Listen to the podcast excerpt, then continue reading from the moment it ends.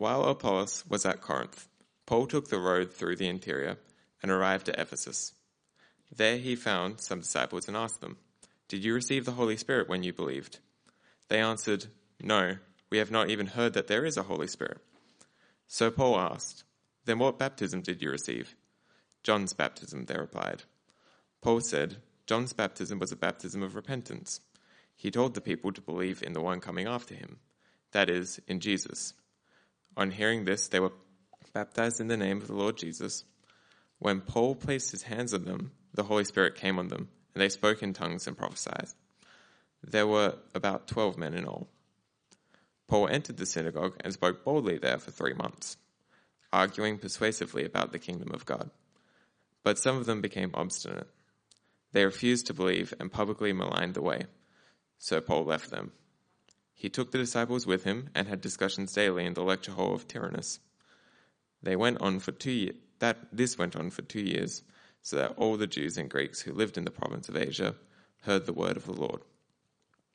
God did extraordinary miracles through Paul, so that even handkerchiefs and aprons that had touched him were taken to the sick, and their illnesses were cured, and evil spirits left them. Some Jews who went around driving out evil spirits tried to invoke the name of the Lord Jesus over those who were demon-possessed. They would say, "In the name of the Jesus whom Paul preaches, I command you to come out." Seven sons of Sceva, a Jewish priest, were doing this. One day the evil spirit answered them, "Jesus I know, and Paul I know, but who are you?" Then the man who had the evil spirit jumped on them and overpowered them all. He gave them such a beating that they ran out of the house naked and bleeding. When this became known to the Jews and Greeks living in Ephesus, they were all seized with fear, and the name of the Lord Jesus was held in high honor. Many of those who believed now came or, now came and openly confessed what they had done. A number who had practiced sorcery brought their scrolls together and burned them publicly. When they calculated the value of the scrolls, the total came to fifty thousand drachmas. In this way, the word of the Lord spread widely and grew in power. G'day again, friends. My name is Scott. Um, I'm the pastor here at Trinity Church Pracker. Really excited to be with you today. I wanted to actually just start this morning by playing you a clip. This is a clip from a podcast I listened to early in the week. It starts. It's the start of a bit of a spooky story. Here we go. In the evening of Sunday, February sixteenth, nineteen eighty-one, in Brookfield, Connecticut, a bright waxing gibbous is slowly rising as an ambulance makes its way north along the Route seven highway. In the distance, the low-lying curves of pine-covered Carmen Hill run like a blot of ink under the darkening sky. At exit twelve, the ambulance veers to the right, taking the turn-off for Silvermine Road before circling back and continuing east toward the depot. Silvermine was especially quiet that night when inside the ambulance, a call was received requesting all emergency personnel be on the lookout for a white nineteen-year-old male with curly blonde hair going by the name of Arnie Johnson, who was wanted in connection with a stabbing incident. No sooner had the call ended, the driver looked ahead to see a dark figure lit up suddenly in the vehicle's headlights, trudging along the grassy verge by the side of the road, their head bowed and unmoved by the approaching vehicle. As the ambulance passed by, the driver caught a momentary glimpse of a pale, youthful face under a mop of curly blonde hair. The driver stamped on the brake and brought the ambulance to a stop by the side of the road, then, taking a moment to compose himself, jumped out into the night. With a deep breath, the driver held up his hands as the figure moved steadily toward him, staring aimlessly at the ground. "Arnie Johnson," said the driver. The young man stopped suddenly and looked up, as if only then just registering the person in front of him. "Please," he said, his voice trembling in the cold. "Help me." After the arrival of a squad car from the nearby Brookfield Police Department, the young man was handcuffed and pushed into the back of the car, At seven thirty p m, Arnie Johnson was formally arrested for the attempted murder of forty-year-old Alan Bono, the manager of a local dog kennel, who'd been found unresponsive at his property, having been stabbed multiple times. Ten minutes later, a call came through from Danbury Hospital to say that Alan Bono had died. nineteen-year-old Arnie Johnson was now facing prison for murder. When Johnson finally began to talk, however, he claimed to have no recollection of the event, and not because of some kind of ruse to get off the hook, he insisted, but because he hadn't been in control of his mind at the time. The devil had. You're listening to Unexplained, and I'm Richard McLean Smith. He's a great storyteller, that guy. Um, but I wonder, what's your reaction to hearing that story? Kind of pertinent for today with Halloween, right? Uh, what's your reaction to hearing that story? The, the podcast goes on to tell Arnie's story, or at least one version of Arnie's story. It's, it's a weird story. Uh, haunted houses, demons, exorcisms, and eventually, uh, as you heard there, murder. And his case became famous. When he went to court, or more in, more infamous really, when he went to court, his defence lawyers argued um, that he wasn't to be held responsible for what happened. And they were the first to use the what became known as the devil made me do it defence. That is, they argued Arnie couldn't possibly be held responsible for what happened that night because he wasn't in control of himself. The devil was. The devil made him do it. I wonder how you feel about this. What's your gut reaction when people start talking about things like angels and demons, about possession and exorcisms, the whole idea of a spiritual presence or realm around us? What's your reaction to that? You probably noticed, as Nathaniel kind of said, uh, the the part of the Bible we just read, it has this kind of stuff in it, you know, magic handkerchiefs that heal people and special words that are supposed to have power over demons. It kind of sounds a bit kooky, like like this might be the kind of bit of the, the bit of the Bible that Christians try to hide away and don't pull out. Well, at least for today, that's not true anyway, right? Here at church, we are going through a short series in a part of the Bible called Acts. Acts is a book in the Bible that describes what happened in the early church, when fish, what, what, what the first Christians did after Jesus ascended back to heaven, and how they kept on being witnesses to Jesus. Over the past couple of weeks, we've seen threats emerge, threats to this early church, threats that might stop them from being witnesses. Today, however, we don't we don't really see any threat. But there's a constant note in the background of the passage, all the way through. You can't help but notice there's a, a hum. And the hum is that there's spiritual problems all through. That's the background note, these spiritual problems. But in the front, in the foreground, the thing you can't miss is this. Jesus is the one with true power in the spiritual realm. Jesus is the one with true power in the spiritual realm. Now, in the passage that Nathaniel read out for us, there, there's kind of like three mini episodes, if you will. Three mini episodes. And we, I'm going to just kind of run through the first two pretty quickly because I want to spend most of our time on the third one there. Um, but the first mini episode, you see in verses one to seven. Um, uh, Paul, the great early Christian missionary, he travels to a city called Ephesus, which is there on the map in modern-day Turkey. You can go there today. There's not a city there, but you can see the ruins of the ancient city of Ephesus. Uh, so in verse one to seven, we see Paul comes to this city and he sees big spiritual problems. And the, the spiritual problem he sees is this.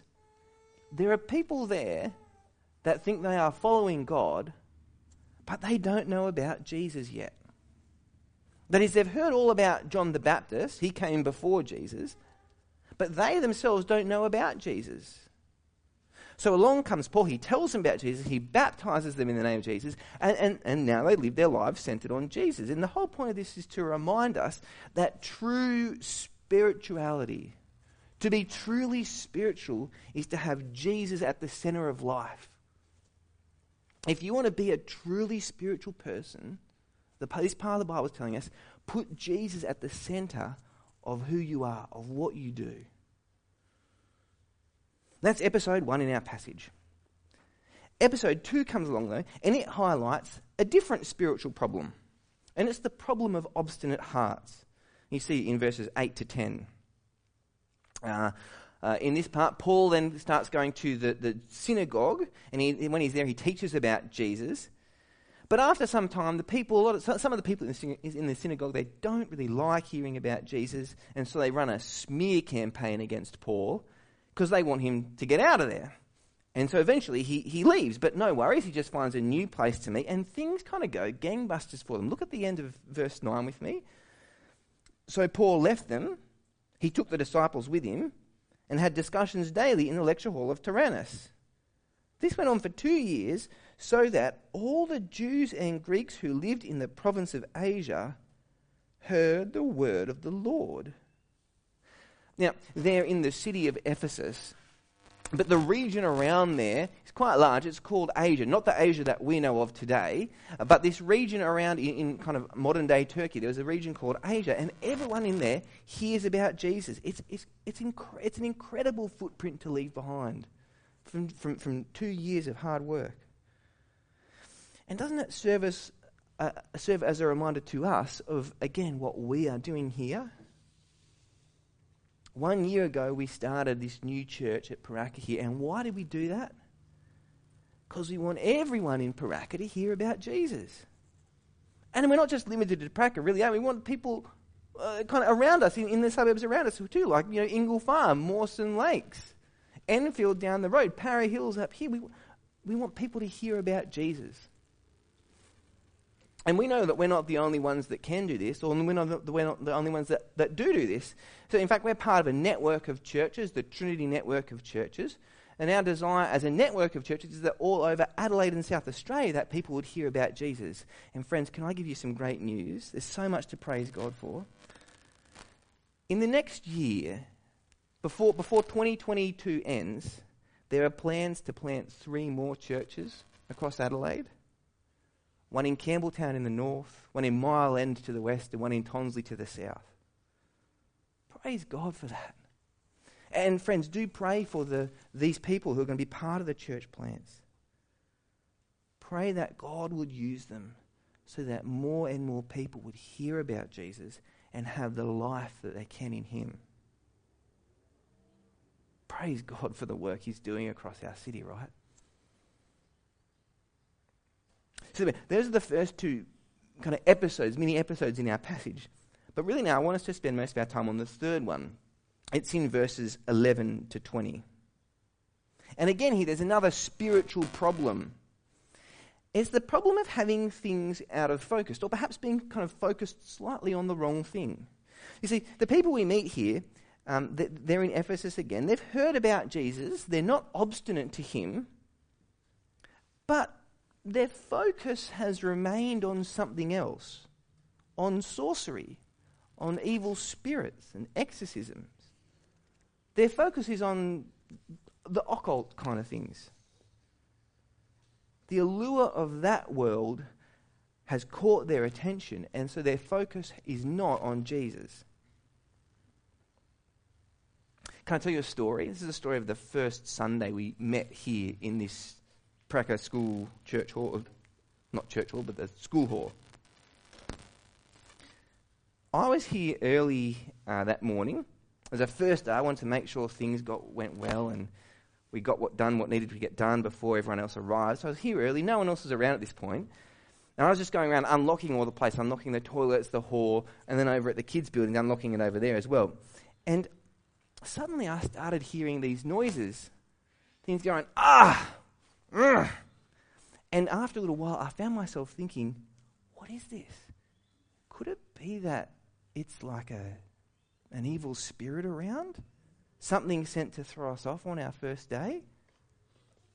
It, it, it wasn't. It only took me a few minutes to realise, over the back here, there's some tennis courts, and people were just kind of trying to volley really hard that day or something, apparently. But um, I wanted to pose that question I started with again. How do you feel about this talk of spirits and angels and demons and exorcisms? And wh- what's your gut reaction when you hear about this kind of thing?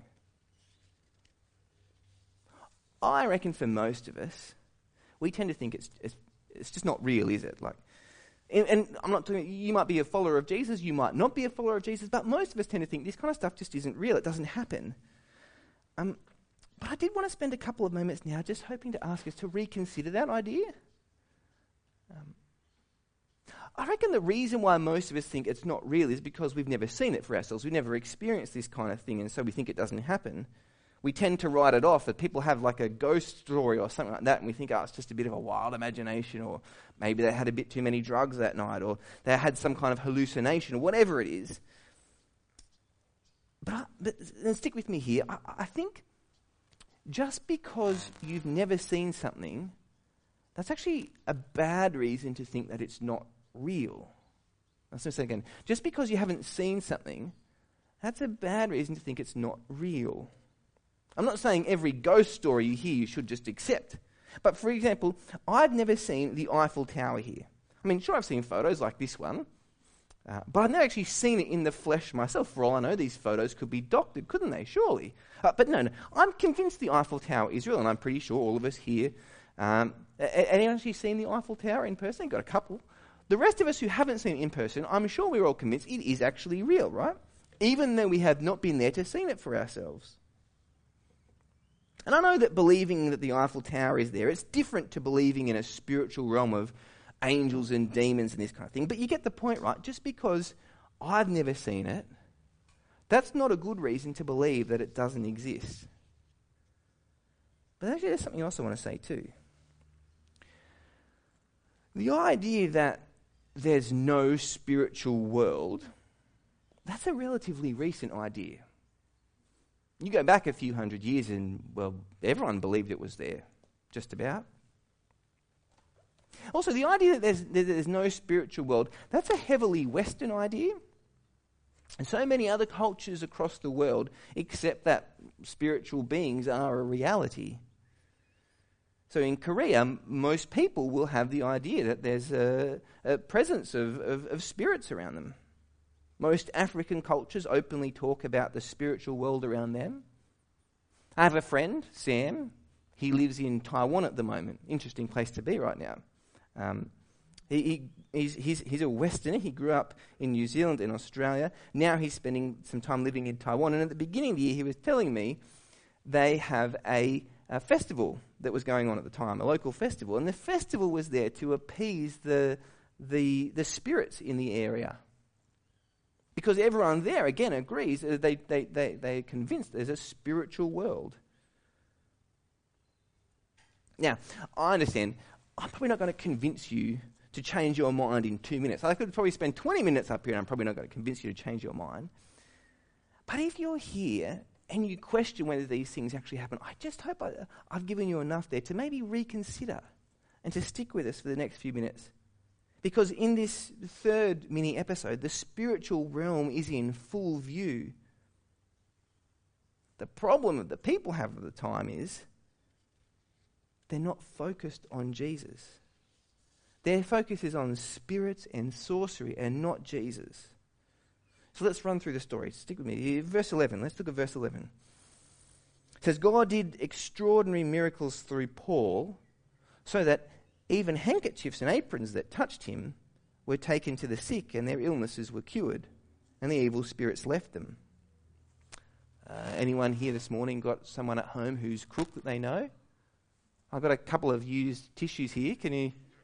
Any, anyone... And no, no one wants to take me up on that? No, of course not. But seriously, there's nothing special about Paul or his hankies here. It's just the work of God. And it shows where God's heart is. God's heart is to bring healing, to bring freedom from evil spirits. But others are looking on at Paul and what he's doing, and they decide they want a piece of the action for themselves. They see Paul doing miracles, they hear him talking about Jesus, and so they decide the power must be in the name of Jesus. And they want to make use of this power for themselves. So look what they do in verse thirteen. Some Jews who went around driving out evil spirits tried to invoke the name of the Lord Jesus over those who were demon-possessed. They would say, "In the name of Jesus, whom Paul preaches, I command you to come out." You see, they think that power comes when Jesus' name is invoked in something. You can tell what the problem is though, right? Their, their focus is wrong. Their, their focus is on words and on themselves, not on Jesus. But the power isn't in, isn't in knowing a, a set of words or an incantation. The power is in Jesus himself. And these guys are out of focus with Jesus. They don't really know him. And then so in Acts we get one kind of story of how it goes terribly wrong for one set of guys. Verse fourteen, seven sons of Sceva, a Jewish priest, were doing this. That is, they were using that incantation to try and drive out evil spirits. They're doing this, and one day an evil spirit answered them. Jesus I know, and Paul I know about, but who are you? Then the man who had the evil spirit jumped on them and overpowered them all. He gave them such a beating, they ran out of the house naked and bleeding. Didn't end so well. Here are these guys, they're wannabe exorcists, and they try to use Jesus' name to drive out this spirit, to have power over this spirit, but they find out very quickly they don't possess the real power here. Because again, this is what we've been seeing in the foreground all the time. Jesus is the one with true sp- with true power in the spiritual world. And once the people recognize this, well, look at the response in, in verse seventeen. Again, it's incredible. When this became known to the Jews and Greeks living in Ephesus, they were all seized with fear, and the name of the Lord Jesus was held in high honor. Many of those who believed now came and openly professed what they had done. A number who had practiced sorcery brought their scrolls together and burned them publicly. When they calculated the value of the scrolls, the total came to fifty thousand drachmas. See, the people see the power is in Jesus. That's what they finally realize. And so they do four things. Firstly, they fear Jesus. They don't need to fear evil spirits anymore. They need to fear the one who is more powerful than any evil spirit. They need to fear Jesus. Secondly, they honour Jesus. They honour him because he's powerful, but unlike an evil spirit, which has some kind of power, Jesus uses his power for good. Remember again what Paul was able to do? Bring healing, bring freedom, because that is what Jesus is on about. Thirdly, the people believed in Jesus. They believed in Jesus, and so they confessed openly what they'd done. And fourthly, then they turn away from their old lives. They believe in Jesus. They don't want to be involved in this occult stuff anymore. They repent. They set their lives on a different direction. And they show that by burning their magic books with all of its spells and incantations. They don't want part of that old life anymore. Now they are set on this new life focused on Jesus. And this is a big step for them. It cost fifty thousand drachmas. Now, what does that mean? Well, to earn that much money, you'd have to work for one hundred thirty-seven years with no weekends, no holidays, no sick leave. Anyone putting their hand up to do that? No. no. It, it, it, these things are valuable. They're worth a lot. And this is a true sign of repentance, leaving the old life behind to follow Jesus. And people did this because, again, they saw Jesus is the one with true power, even in the spiritual realm, especially in the spiritual realm. Jesus is the one with true power. And the point of all this is not that we should get worried about demons and evil spirits, not to get focused on that. The point of us is to know what they knew, to fear Jesus, that we'd be those who honour Jesus, to go to him, because he is the one with real power. It also shows us that Jesus is bigger than we often give him credit for. Not only is he Lord over everything we see around us, Jesus is Lord over the things that we don't even see, over the spiritual world. For every spiritual being, whether good or evil, all of them know who has the real power. and that's Jesus. Do we know this about Jesus too? Is that the way that we treat Jesus? Are we led to fear him? To honour him? To keep turning our lives in the direction of following him? To delight in his great power, which he uses for good?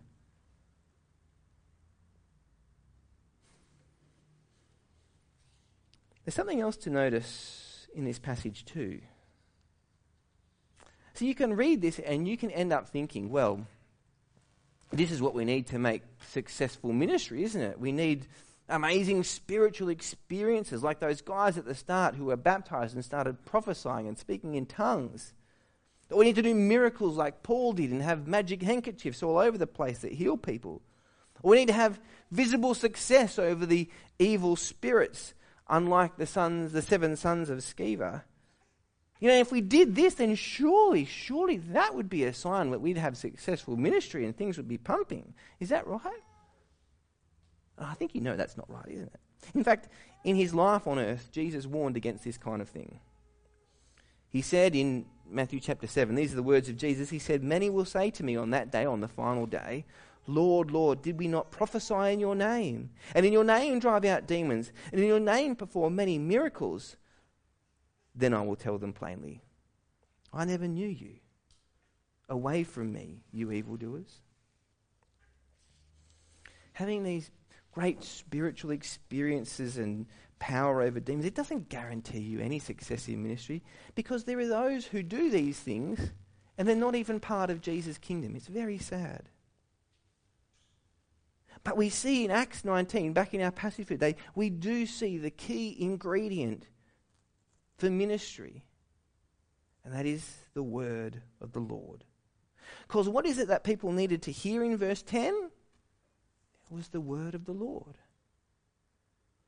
And in verse twenty, what is it that spreads and grows in power? Again, friends, it is the word of the Lord. That is successful ministry, when the word of the Lord is heard, when we hear the word of the Lord. And so for us, we've been thinking over the last few weeks, how can we be witnesses? How can we help others hear the word of the Lord, to know about him? And each week I've tried to say one simple thing that we can all do.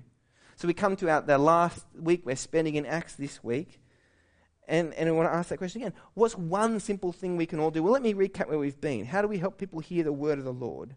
Well, in the first week, I said, know how to tell your story. That is, know the story of how you became a follower of Jesus and be ready to tell people about it.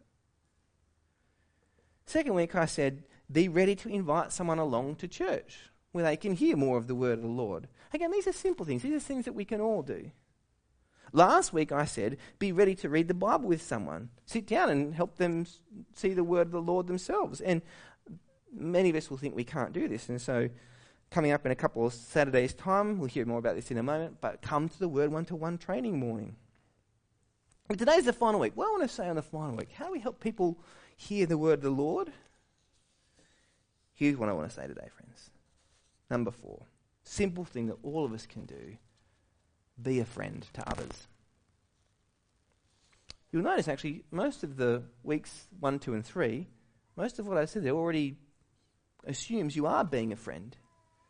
Because when is it that someone will ask your story? When will someone be willing to go to church with you or to sit down with you and read the Bible? It's when you're their friend. Not that we need to be friends just so we can witness to people. There's, look, there's plenty of good reasons to be friends with others. But without being a friend who's ready to listen and, and ask questions and be interested and spend time with others, if we're not truly friends with others, we'll find it harder to be a witness for Jesus.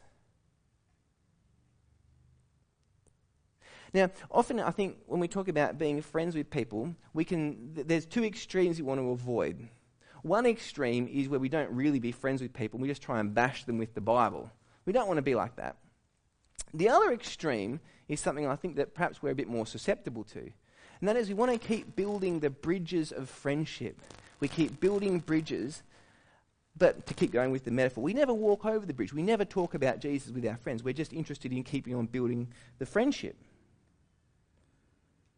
Now, I'm not telling you, if you're if you're like that, I'm not telling you to become a, a Bible basher and bludgeon people with the gospel. I'm just saying, make sure you, you take the opportunities you have to, to speak the word of the Lord, to tell your story, to invite someone to church, to invite them to read the Bible with you.